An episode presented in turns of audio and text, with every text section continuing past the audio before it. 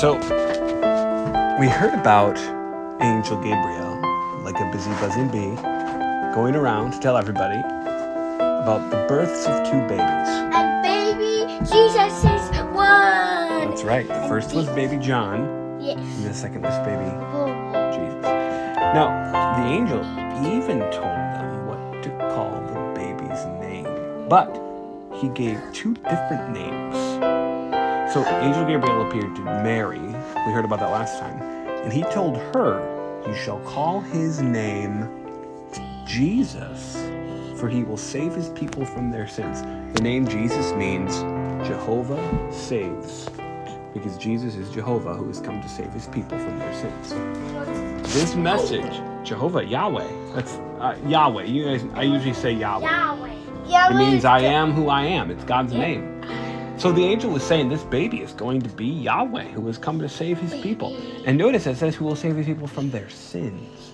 The angel tells us right from the beginning what Jesus has come to do, to save us from our sins by forgiving them.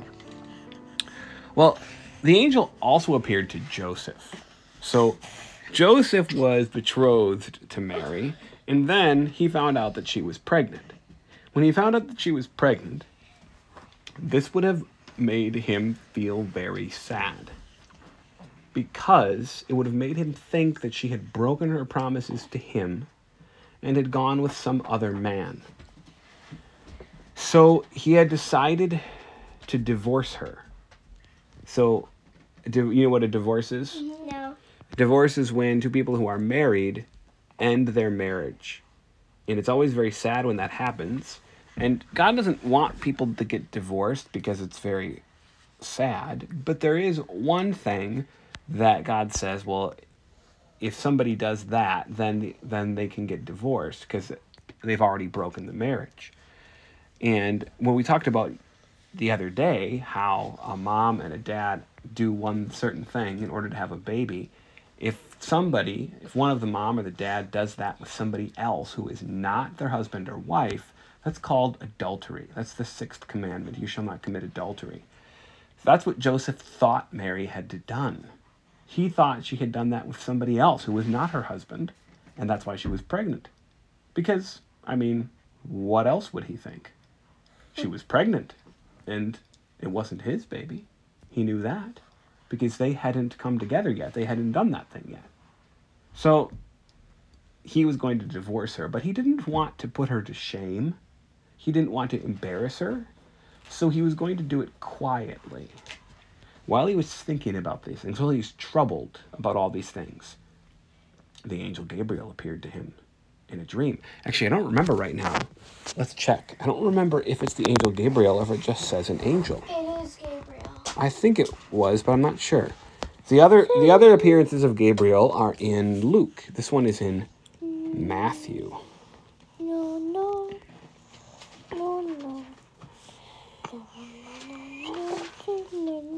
It just says an angel. It doesn't say that it was Gabriel. I think it probably was, but it doesn't say. Anyway, so he appears to Joseph and he says, "Joseph, son of David," because he was descended from David, "do not be afraid. Take Mary as your wife, for that which is conceived in her is from the Holy Spirit." And he said, "Behold, all of this." He says, "She will give birth to a son, and you will call his name Jesus." The angel gives two different names to Joseph. This baby will be called. He says, "You'll call his name Jesus, for he will save his people from their sins." And then it says that all of this happened to fulfill a prophecy that the Lord had spoken through the prophet Isaiah. And the prophecy was this: "Behold, the virgin shall conceive and bear a son, and shall call his name Emmanuel," which means God with us. So Jesus' name Emmanuel means God with us, because he was God come to be with us, come to live with us, come to be our brother, because he was born as one of us and came to save us from all of our sins. So when Joseph woke up from sleep and knew that he had seen a vision of an angel in his dream, he did what the angel had commanded him, and he took Mary as his wife. But they didn't come together, meaning they didn't do that thing until after Jesus had been born. And he was born, and he called his name Jesus. Now next time we'll hear the full story. So that's Matthew's version of the story of Jesus' birth. It's a little bit shorter. The bigger story of Jesus' birth is in Luke. So remember that Mary and Joseph lived in the city of Nazareth, which is a little town up in the area of Galilee. In the Old Testament, remember that the kingdom of Israel got split into two parts, Israel and Judah. Okay? The Sea of Galilee is up in the northern part, in the area of Israel. Jerusalem is in the area of Judea, which is down in the southern part. After the northern kingdom of Israel got taken away into captivity, and the Samaritans got abroad, and they lived in the middle. Then later, the Judeans who came back, they lived up in the north and in the south with the Samaritans in the middle. So there was this distance between them. Okay? So Nazareth is up there, up in the north. But Jesus can't be born in Nazareth because the prophet Micah foretold that the place where the Christ was to be born was Bethlehem, the little town of Bethlehem in the land of Judea. He said, "O you Bethlehem Ephrathah, though you are the least among all the clans of Judah, yet out of you shall come forth to me one to be ruler in Israel, whose goings forth are from of old, from everlasting days." That means he's eternal. He's eternal. He has no beginning, and yet he is going to come out from Bethlehem to be born there because he's God and man. That's what that prophecy meant. Well, you wouldn't think that a couple are going to move from Nazareth to Bethlehem when the woman is, 7 or 8 or 9 months pregnant. They had to go 70 miles to go from Nazareth to Bethlehem. And they did. And they didn't have a car. They didn't even have a bike. Maybe they had a donkey, maybe not. Usually in pictures it shows Mary sitting on a donkey. We don't know whether they had one of those or not. They were pretty poor, not super poor maybe, but they were pretty poor. What, Samara?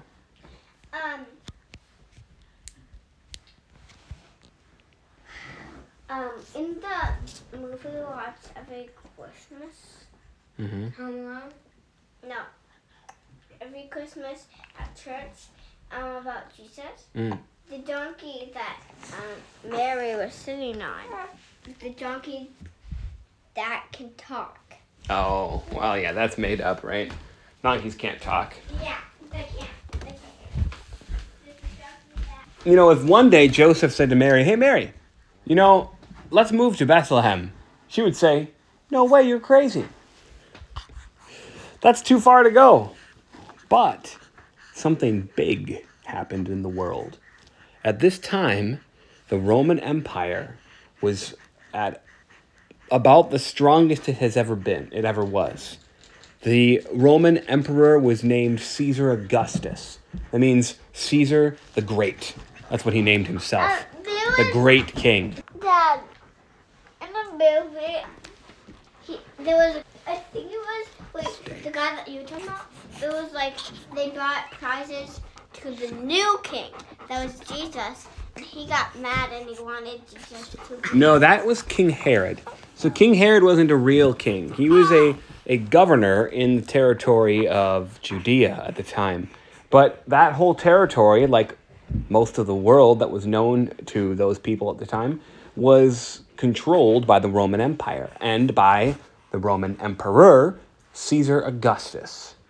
Caesar Augustus didn't know anything about the prophecies of the Messiah. He probably barely knew anything about Israel or anything about that at all. He certainly didn't know the true God. And he didn't know that he was accomplishing God's plan when he declared a census.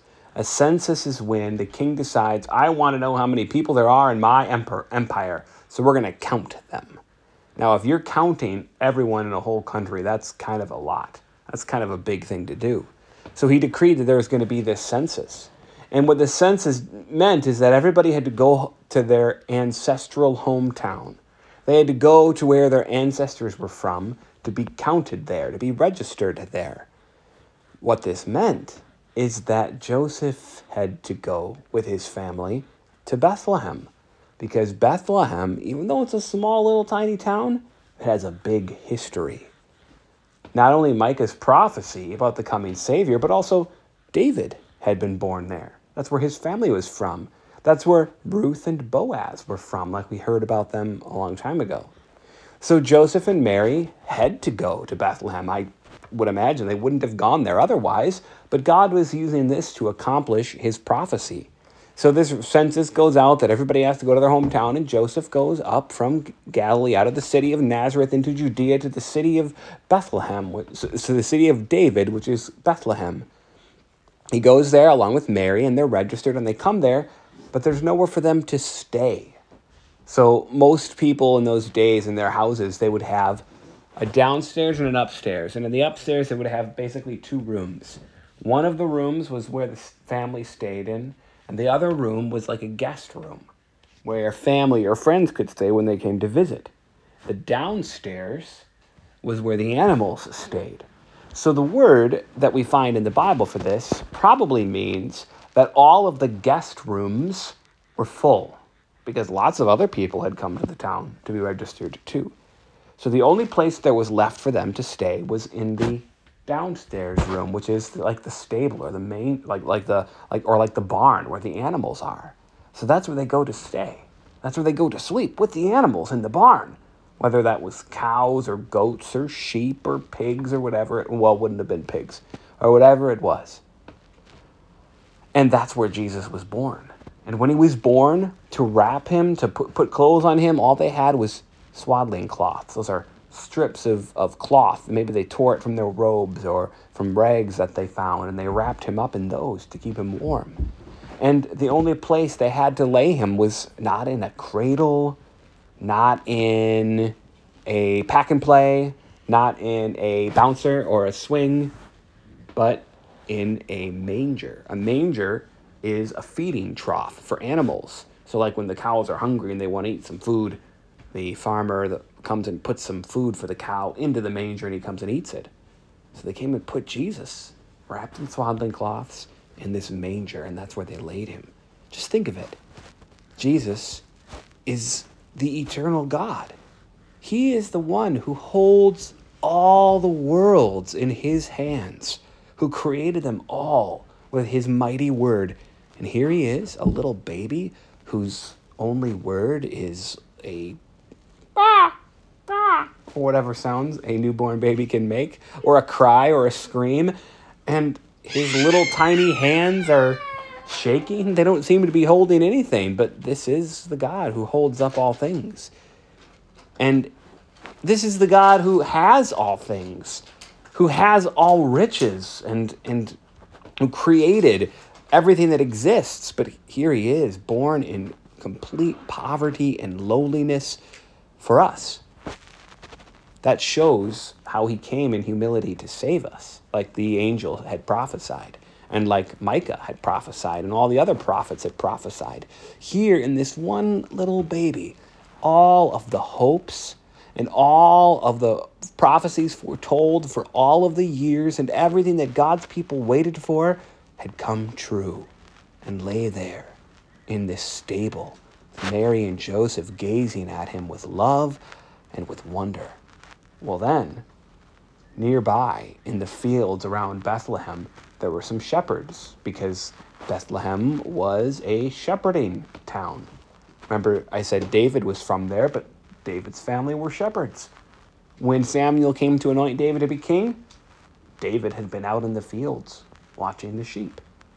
So it's fitting that God should give this announcement of the birth of his son, of the descendant of David, to some shepherds. So he did. There were shepherds out there in the fields watching over their flocks all through the night. And suddenly, all through the night, by night means during the night, suddenly, an angel of the Lord stood before them. The glory of the Lord shone around them, and they were greatly afraid. And the angel said to them, "Do not be afraid, for behold, I bring you glad tidings of great joy, which will be for all people. For today there is born to you in the city of David a Savior, who is Christ the Lord." What a message to hear. And the angel, when he said this, he borrowed the language of many of the prophecies of the Old Testament, like Isaiah, who said, "Unto us a child is born." The angel said, "Unto you is born a Christ, the Lord, the Messiah, the promised one, the chosen one, to save you from your sins." And then he told them, "This will be the sign to you." Like Isaiah had told Mary, Isaiah had actually told Ahaz, and then the angel's prophecy to Joseph was a reminder of that prophecy. He had said, "This will be the sign. The virgin shall conceive and bear a son, and shall call his name Emmanuel." So now the angel said, "This will be the sign to you of what I'm saying. You'll go and you'll find a babe wrapped in swaddling cloths and lying in a manger." And that indeed would be a strange thing to see. There aren't probably a whole bunch of babies wrapped in swaddling cloths and lying in animals' feeding troughs scattered all over Bethlehem. This would be a very strange thing, and to see it would make them know that what the angels said was true and that this indeed was the Savior of the world. Then suddenly, along with that one angel, there came a multitude, that's like a great crowd of the heavenly host of angels, praising God and saying, and I think they were probably even singing, but it doesn't say. They said, "Glory to God in the highest, and on earth peace, goodwill toward men." Hey, that's what we say. That's right. Glory to God. Glory to God, because here he is accomplishing all the great work of his salvation for us, which he promised long ago. And because of that, there is peace for man. There's peace in this child. There's peace in the forgiveness of sins, which he brings. So when the angels departed, the shepherds were really excited, and they said, "Let us now go to Bethlehem and see this thing that has come to pass, which the Lord has made known to us." And they came with haste. That means they ran. And they found Mary and Joseph and the baby lying in a manger. Then, when they had seen him, and they had seen the babe wrapped in swaddling cloths lying in a manger like the angels had said, they went out and they told everyone all the things that they had heard and seen and how it happened, just like the angels had told them. Yeah. Yes. In my journal that starts this month, I haven't found it yet. I think it's in your car. But one of the months is the Christmas one. The Psalms is